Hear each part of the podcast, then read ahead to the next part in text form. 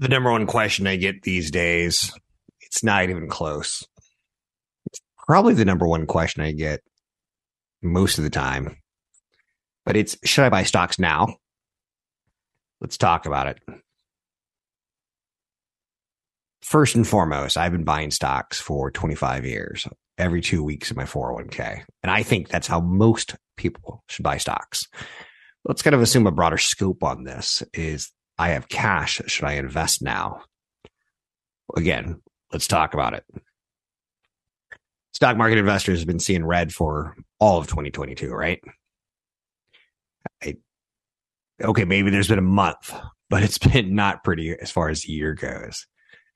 All because the CPI index um, showed inflation basically higher than we thought all year long it really wasn't until July and August that we started seeing sideways ish kind of numbers or slightly downish kind of numbers versus peak numbers. People think we've hit peak inflation. This has led the stock market to plunge to its worst one day loss since June 2020 last week when we saw um, a big CPI print that basically confirmed the Fed's going to raise interest rates 75 basis points. So any day we have a big plunge, and we think we've had two really big ones in 2022 through the month of August. Anytime there's a really big one, people panic.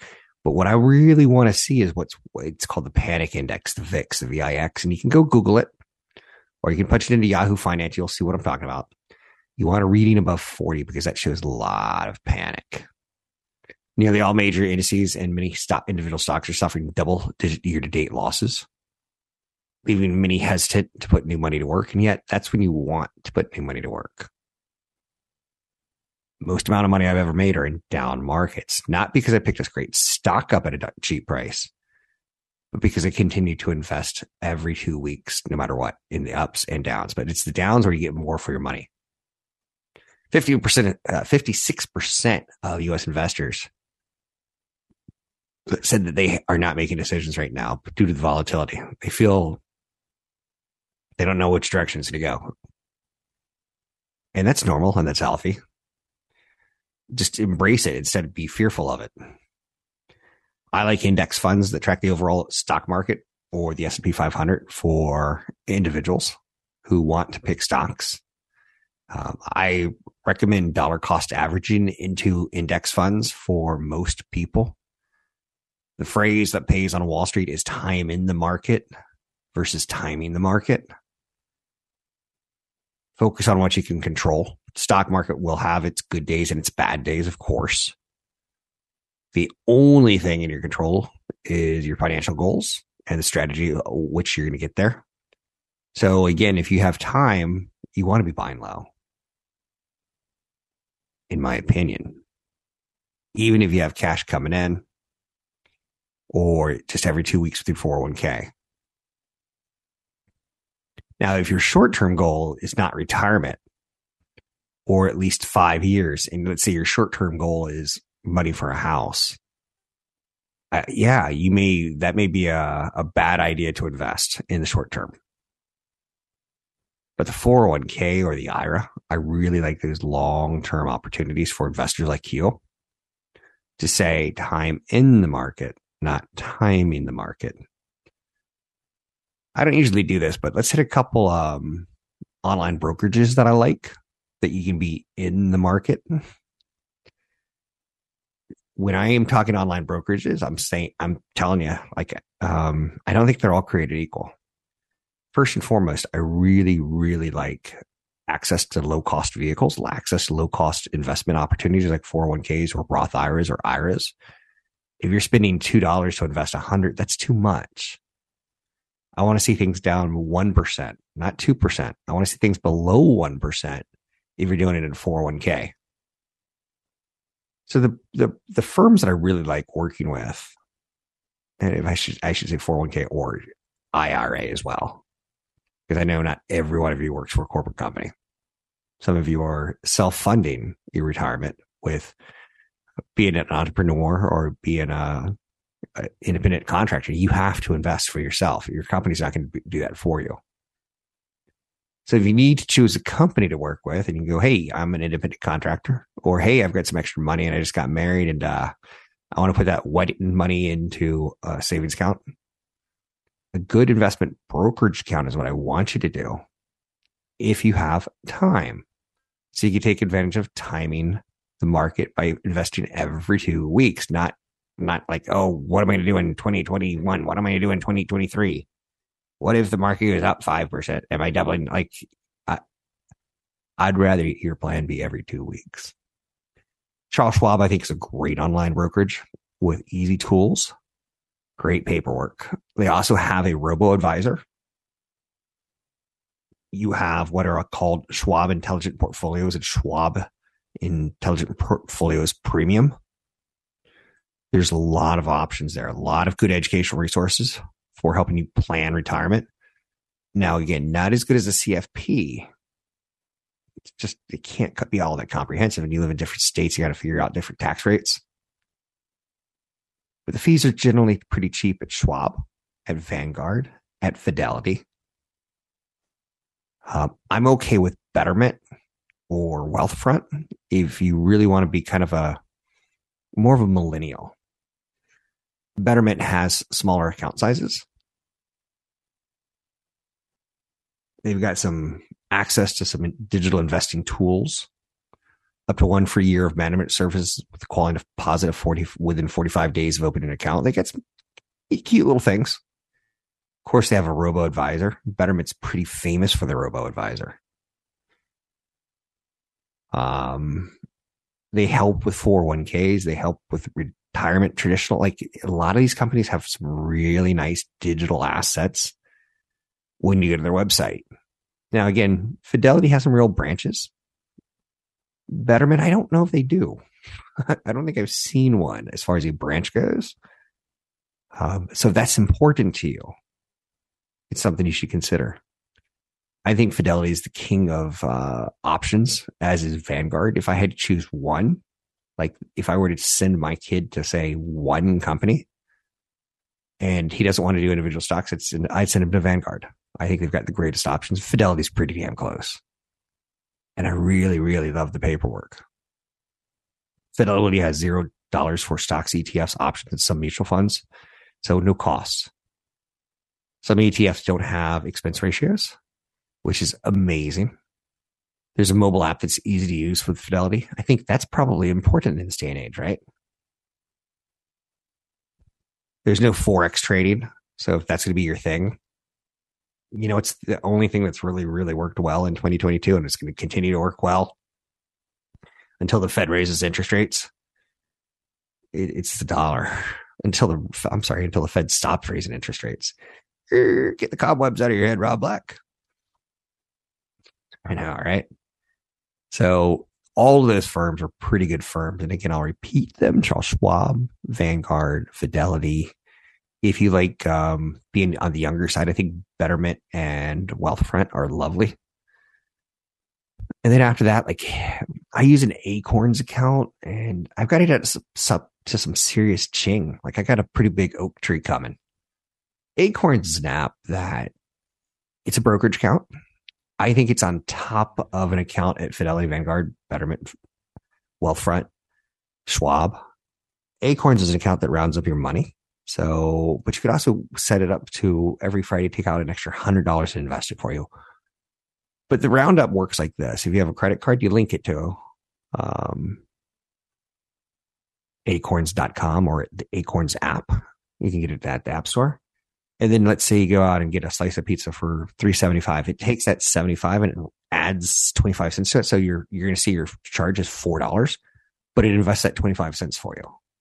I love that kind of investing. Stuff that you can hardly feel leave your pocket. You can find me online at Rob Black Show, Twitter Rob Black Show, YouTube Rob Black Show. Check it out today. You're listening to New Focus on Wealth on AM 1220 KDOW. So, pre pre pandemic, 2017, 2000, yeah, about 2017, maybe 2018, I bought a second home for my children to visit during the holiday seasons. Basically, years and years and years of living in California and raising kids we would go to different locations of like Big Sur and use Airbnb. We would go to Los Angeles and use Airbnb. We would go to, you name the resort, you name the place with tall trees and use Airbnb. On occasion, when we would vacation, we would kind of do the resort hotel plus, that's right, you got it, Airbnb. So probably in 2017, 2018, I was like, okay, honey, I'm getting a little sick of this because we just paid $600 a night, which is not cheap. Hotel's $650 a night. And we're cleaning up their house. And we might have made Whoopi in their bed, and our kids might have used their beds as trampolines. I'm like, I kind of want to get out of the business of renting other people's place and rent my own. And what I'll do is I can rent it out for the six weeks of the year that are super important. Christmas, Thanksgiving, July 4th. You can kind of figure out the first week of summer, the last week of summer, spring break. and with the money that I could charge on those premium weekends or those premium weeks, I could pay for the whole mortgage. Fail safe idea in my head. It was going to work. I was going to Airbnb it to pay for the times that I'm there whenever I want to be with my children skiing. Um, I grew up overseas and I played soccer and I could probably out Socceroo you on some levels um, because I grew up overseas versus the average American, where you're getting kind of more fitness and run around this run around the pitch training, where I was getting really good European coaching, but no skiing. Um, I know that there's some ski slopes in Europe, and I know they're kind of famous, but my parents were never close to them, nor did my parents ski. Thus, in college, when my buddy said, let's go ski, I was like, I'll be on the bunny slope. And then you kind of work your way up, right? And I didn't want that for my kids. It's for me, being a dad, uh, what defines me is, you know, how do I set my kids up? I, I take them to a lot of live concerts. Um, I don't do things like motorcycles. I kind of try to affirm life experiences without taking risks or putting yourself in a situation where you're going to be in trouble or get yourself in trouble. Um, I went out last night and found myself having to drive at midnight. I'm like, wow, I just kind of went right by a cop. And I'm not saying anything negative on cops, but let's just say I don't want to get pulled over by a cop as much as you don't want to get pulled over by a cop. I'm like, I wonder if I'm like, I wonder if a headlight's out. What's going to get me? and then the cop pulls me over, right? And he doesn't, it didn't happen last night, but you get really nervous. My adrenaline starts going and I'm like, sorry, sir, I'm really nervous. My I probably haven't been pulled over in 20 years. So I'm, I'm making much ado about nothing except for trying to say, I tried to train my kids, try not to stay out too late at night.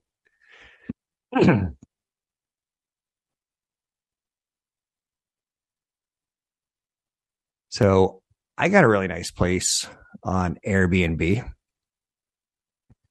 Um, not on Airbnb. I got a really nice place for my kids for a nice break. And sharing it with other people is not really my thing that was the plan. But you're starting to hear some backlash on customers versus Airbnb. Now here's the problem is I love loaning my my mountain home out to friends and family. Love it. totally free, right? But I say, here, clean up this, this, this, this. Because I'm not paying them a cleaning service to come do it.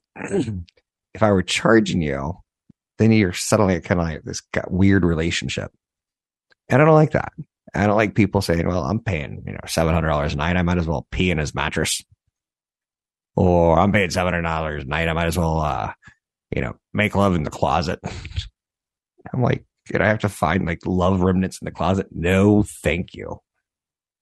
So my plan was to Airbnb it, but ultimately I decided against it. And it's kind of funny right now. People are like, I'm paying $229 a night to stay and $125 cleaning fee. I'm not, I'm not doing any laundry. Screw that um, where they ask you to take the sheets off. And again, to me, an Airbnb is not a hotel. It's just a different thing. And knowing that it's a different thing, I understand that owners are going to ask for different things. With that being said, it does seem strange, you know, given the premium being paid for stain, mixing it in, asking people to clean, and then charging them a lot to clean it. You forget like hotels don't charge you to clean, right? So that's something you have to factor in when you go on vacation. Airbnb hosts have asked guests to do the chores. Such as take out garbage when checking out, to do the dishes, clean up, and other measures to help the host, despite paying for a cleaning fee. It can be pretty high these days. If I were to rent out my home, I would do a cleaning fee and I wouldn't ask people to clean up at all. Um, I would pay, I would charge more for the cleaning fee, is what it comes down to. I seen it in Airbnb recently and they were asking, like, strip off the sheets. And that's all they asked. And I was pretty clean up after yourself and strip up. And I'm like, that's pretty humane. That's pretty easy. But here's my Airbnb story that's kind of the scary Airbnb story because more and more Americans are doing Airbnb. A friend of mine's kid played soccer with my kid and his daughter, like younger daughter, so younger than my son, he took his whole family up to the mountains and got an Airbnb. Loved it skiing and snow and just perfect wintry conditions during Christmas. And then they decided to eat in the hot tub. And it was an older hot tub. And the daughter kind of sat comfortably near one of the vents. And it turns out, turned out the vents pulled her stomachs, her intestines out because there was no filter or something on top of it. And she had to get airlifted to a doctor. I've told the story on there many times, but again, it's, it's, this is all about Airbnb. Is, is a good idea? Is a bad idea? First and foremost, I hope the people had insurance who were customers. I hope people who own the place had insurance because I don't know how that mess figures itself out without it. So her intestines get pulled out. And that's where it becomes very, very expensive because you're now starting to talk about a helicopter trip to, to get her out of there. Whoa. So I want you to think about things like Airbnb. And I went into it with financial decision. I could rent it out six weeks of the year and the other 46 weeks would be free to me and my family. And I, I did the math and it would have worked. But then at the last second after stocking up the house, after enjoying the house, after showing it to the kids, I had this like bad Spider-Man feeling. Don't, don't, don't Airbnb it. And it's really weird because you know what I should do is rent it out. I can make a mint renting it out. In fact, that mountain area is paying or paying owners like me who use it as a second home only to say, stop doing that. Rent it to one person and we'll give you twelve thousand dollars a year. Rent it to two people, we'll give you twenty four thousand. Rent it to three, and we'll give you thirty six thousand on top of the rents you collect. And okay, now that business model came in my head, but I'm already in love with the place and I already take my kids. Like, do you see how sometimes you think you're going to do one thing and then you do something totally different? You can find me online at Rob Black Show, Twitter Rob Black Show, YouTube Rob Black Show. I'm Rob Black. Now back to New Focus on Wealth on AM 1220 KDOW. I'm Rob Black, talking all things financial, money, investing, and more. Thanks for listening to the show. The podcast you can find anywhere you get podcast, Apple, Google, Spotify. Search for Rob Black Show or Rob Black and Your Money. You'll find me. You can also find me through my website, robblackshow.com. It's also all my social media channels, Rob Black Show. How much money do you need in retirement in order to spend the rest of your life income worry free? Now, I've been building a position stocks that pay dividends for the last 25 years. That's on side of my 401k. My 401k to me is going to be part of my retirement. My my my social security is going to be a part of retirement. And then I have to replace the rest of it with what I refer to as an income generating plan and you can buy Coca Cola and they'll pay you 2.2%. So every hundred dollars you buy of Coca Cola stock, you get $2.20 a year. But Coke's not going to come out with a faster internet version. They're not going to suddenly be pulling water from clouds in a sensitive, silky kind of way that makes the product better. There's nothing like that on the horizon. They typically buy shelf space. So if an orange juice company's selling a lot of orange juice, Rush Limbaugh is going, told up, told up, oranges are good for you and everyone's buying oranges, boom, they'll buy an orange juice company. If, you know, uh, energy drinks are selling the rage with kids 18 to 25 and kids 18 to 25 are like, I don't like Coke. My parents like Coke. I like Red Bull. Red, you have Red Bull? I like Red Bull. As soon as energy drink, Red Bull comes, Pepsi grabs them or Coca-Cola buys them, then Monster comes, the other one buys it. They're buying shelf space. They're buying hot product, right? So that's why I own a Coca Cola because either them or Pepsi are going to die. I think Pepsi's a little bit growier. I think Coca Cola's a little bit more heroic, um, stable, knight like. Um, unless you're talking about the knights that are in Game of Thrones and House of Dragons, then it's like a totally different game. Um, so I like dividends and they're part of my retirement strategy. How much do I need to save for retirement to spend the rest of my life income worry free? Income instantly goes to dividends for me. Let's see where I go with this. One particular way to achieve your retirement goals for sure. Uh, different people have come up with different methods. Some of them are referred to, you know, as some tactics that you can get, get into. Uh, a lot of different rules. Simply save 20% of your income and you'll be fine. Keeping it simple allows you to enjoy the other 80% of your income stress free while you're young. If you can live off 85% of your salary or 80% of your salary, now keep in mind, I do 85, but then also I do things like acorns, which take some of my money from my savings accounts. I do credit card points. I turn those into investments. So when I get like 2% back, I don't take it as 2% back to me. I say, okay, give me the money back, put it in my bank account. I'm going to write the same exact check now to my brokerage account. So if I'm saving 4% on my Verizon card with gasoline, I'm saving 2% on my Citibank card. I don't use those points. I use those dollars. Now, the ones that I use points for are the, the flying and the hotels, which is interesting because they're like, if you use our portal, you get one and a half times as many points. Um, doesn't usually, when you go to redeem your points, you typically have a pretty big letdown. Just so you know, if I have cash and I have points for travel. A 2021 study from Vanguard indicates the average balance in a 401k is about $130,000. The median amount right now is just 33,000. That means that there are some people with a lot of money in their retirement, which risks greatly start to rise for the national average. Generation X workers who are now in their 40s and 50s, but have little in the ways of savings. 47% of my fellow Generation Xers um, don't even have a bank, don't even have a retirement account. 47%. So one rule that I wanted to get to for general rules, rules of thumb, um, how much do I need? It's going to be 25 times your income. So if you make a hundred thousand dollars, you're looking at $2.5 million, right? And you can figure it all out. I'm going to let you do the math. Um, there's that old fashioned, well, you're going to take 4% of whatever's your nest egg and live off that. I, I think that's too complicated.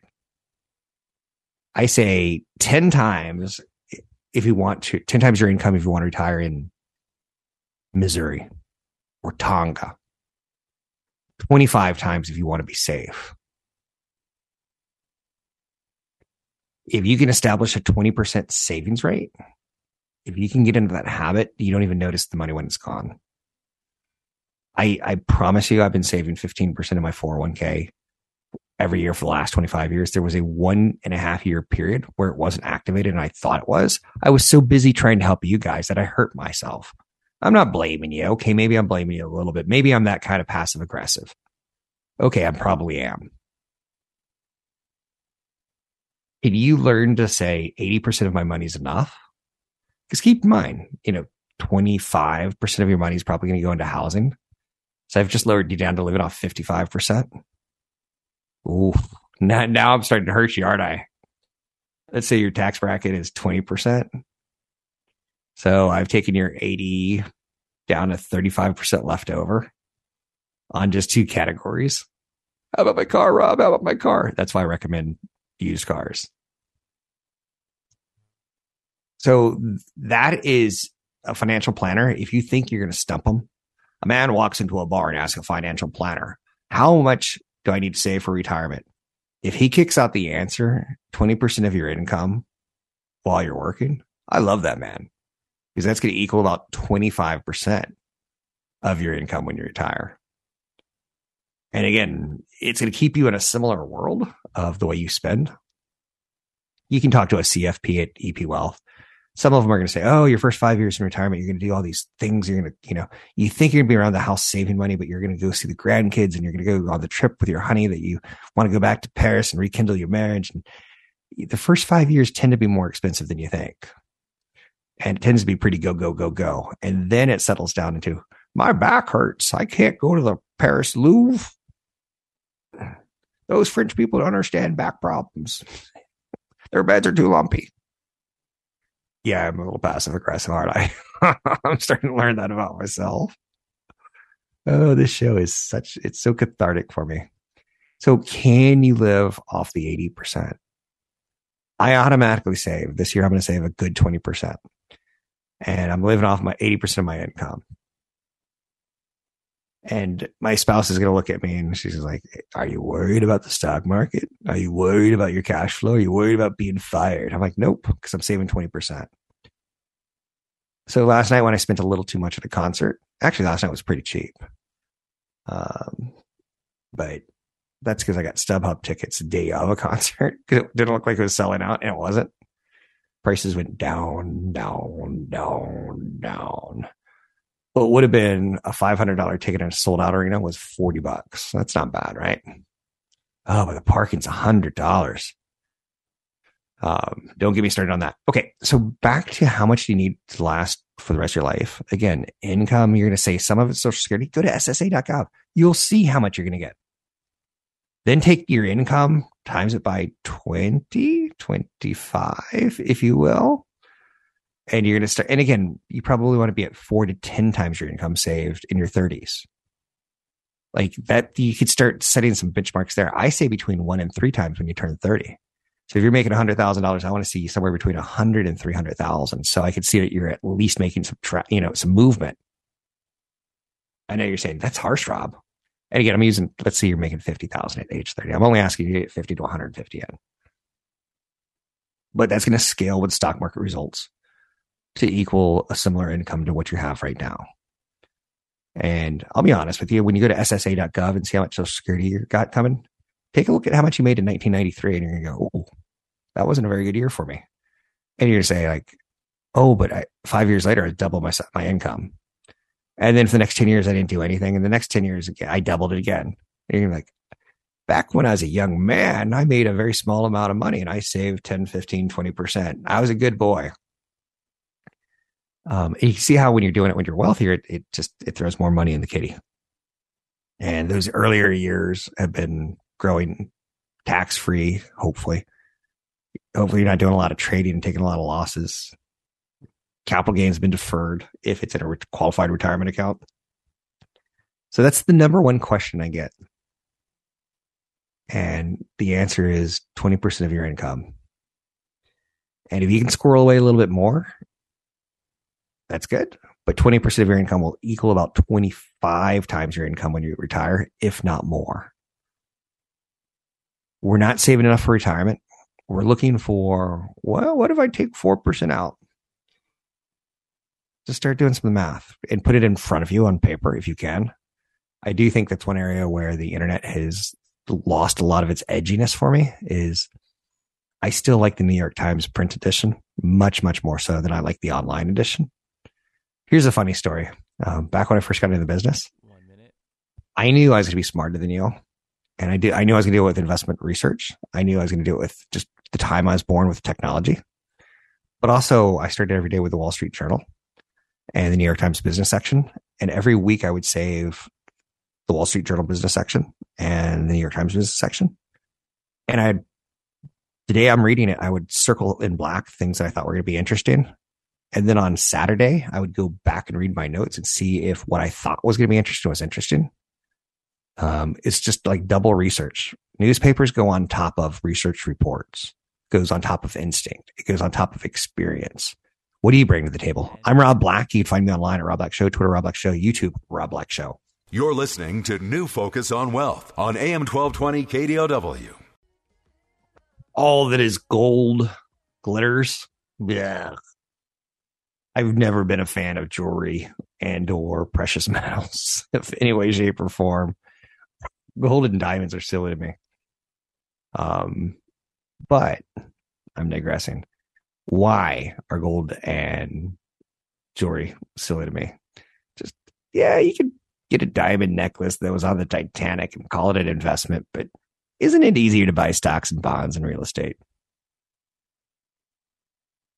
and that's when you get into the questions on should you own gold or should you own Bitcoin? where is diversity that's okay with Rob Black? Where's diversity that's okay with you? I'm not trying to be your Buddha or guru. I'm here as a second opinion. When Russian tanks rolled into the Ukraine on February 24th, the world became geopolitically uncertain. There was a rush to safe haven investments like gold.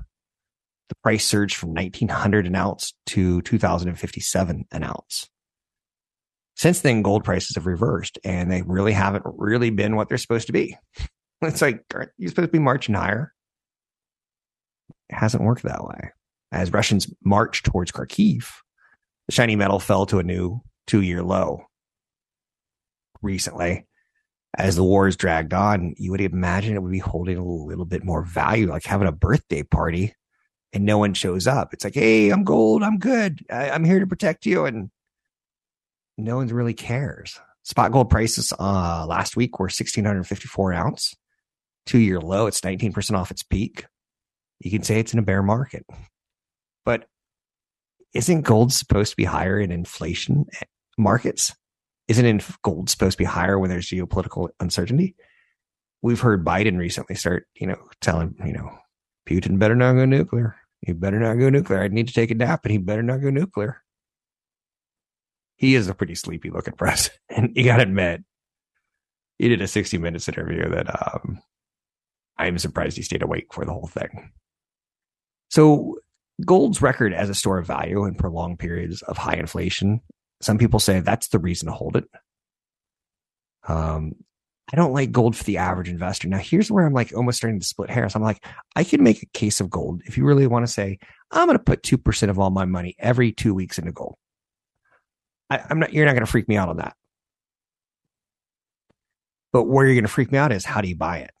If you buy it as ticker symbol GLD, and again, I don't own any gold. I'll never own any gold. It's not my thing. For me, the time to own gold was when the Queen of England, and not the one you're thinking about who was just buried, but the Queen of England would say Chris Columbus or the Queen of Spain or the Queen of Portugal. Hey, explorer, go go mine these colonies and go get gold and spices for us. And, you know, if you kill other uh, inhabitants with polio and smallpox, that's okay. We just need the gold. The queen wants gold. Back in those days where we had ships made of wood and sails and not motors, no motors, right? That's when gold to me was interesting. I know you're saying, man, you're harsh, Rob. I haven't liked gold since then. And again, in the 1970s, did it rock up when inflation rocked up? It did. It was scary to see the price of gold at 20,000. Like, whoa. And maybe that's what Bitcoin is. Maybe, you know, gold is kind of an asset, but you don't really spend it. Bitcoin is kind of an asset, but you don't really spend it. Bitcoin went from 3,000, much lower than that, all the way to 60,000, back down to 20,000. Where's it going to go now? Sounds a little bit like gold in the 70s again, all that glitters is gold now. Gold loses its shine as the strong dollar weighs in. It's supposed to be stronger than it is. Um, with inflation, and when with political uncertainty, because when Biden says things like Putin, don't do nukes, I'm getting the feeling the CIA is telling Biden, "Hey, Russia might do you do nukes," kind of thing. And I'm like great. I'm not going to be going on like honeymoon in Ukraine anytime soon. Well, I guess I wanted anyway. And I know you're saying, aren't you already married? Yes, but every five years I get a new wife and I do a new. No, I don't do that. That's how you piss off your wife. 800 516 1220 to get your calls on the air. Anything you want to talk about, we can talk about. Elon Musk was in the news for two reasons over the weekend. One, because he's now getting sued in a big lawsuit that's seeking um, momentum for fraud of Tesla's autopilot. So drivers are suing the electric car maker, Tesla, accusing the company of deceiving consumers about the abilities and charging a lot of money. It is they're getting enough people to create a class action lawsuit. I would imagine that'll expand to multiple states. Um, one client said he paid five thousand dollars for the autopilot upgrade. He seeks damages and a jury trial. It claims Tesla and its CEO Elon Musk broke several warranty, false advertising, negligence, fraud, and deceit laws. Now, again, here's there's a lot going on here, right? Um, I believe anytime there's a class action lawsuit that yeah, you can join it, but the lawyers are going to get 85% of the money and the fees are going to be another 12%. And you may be wrestling with another million people over 3% of winnings, which may come out to $143. I could be wrong. I've never seen a class action lawsuit really work for people. If you've been injured on the job, if you've got spiny bifida, if you have spiny corleone eyeballitis that you got while serving at Camp Lejeune, if you drink water in the 1970s out of a hose, like those don't tend to get anywhere for the people who sign on. So Tesla employees uh, have made videos that would later reveal the car in the video had significant assistance from commercial mapping software companies. So like they've put out YouTube videos saying like, look how great our automated driving so- software is. And it's cheating. Uh oh. And then you're getting people to, for something that says, you know, fully self driving automated. And it's not. Okay, so Elon Musk's in the news for that, but he's also in the news for his Starlink internet. It's now active on all seven continents, and airlines and cruise ships are dying. They're they're falling over each other to get Starlink in their airplanes as well as their boats. Um, he's a man of two tales, is he not? He's not a, a, easy person to figure. Elon Musk. I'm Rob Black, talking all things financial, money, investing, and more. Find me online at Rob Black Show, Twitter Rob Black Show, YouTube Rob Black Show.